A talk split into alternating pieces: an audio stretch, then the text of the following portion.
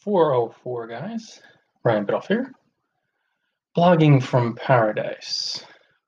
Ride out the stat swings. Now, from time to time, guys, your metrics will swing cumulatively over the long haul.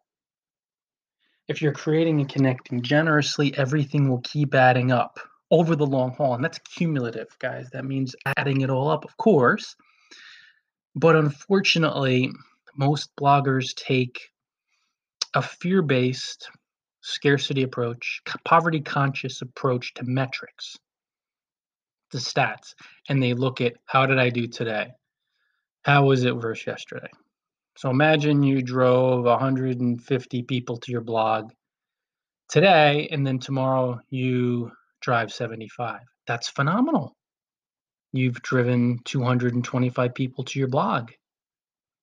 Cumulatively, collectively, that's great.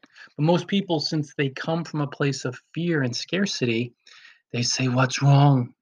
Yesterday I had 150 people. Today it was halved. I'm screwing up.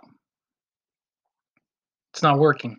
What did I do wrong? Let me analyze. And it's it's a form of insanity to attached to stats on a day to day basis because they're always going to swing wildly over day by day, week by week. It's just the way that it is until you become quote unquote really successful, but just super established and you do this for a long time. Over the long haul, they'll still shift from day to day, but you'll be driving so much traffic that all the years of generous service you put in will lead to progressively even week over week, most cases, increasing metrics.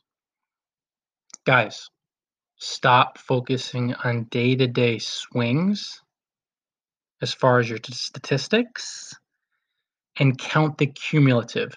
Count everything over the course of a week. Don't flip out if you get 50 people visit your blog one day and then it goes down to eight the next day and then it goes up to 25 then 72, then 13. Seems kind of wild, and it's like that sometimes.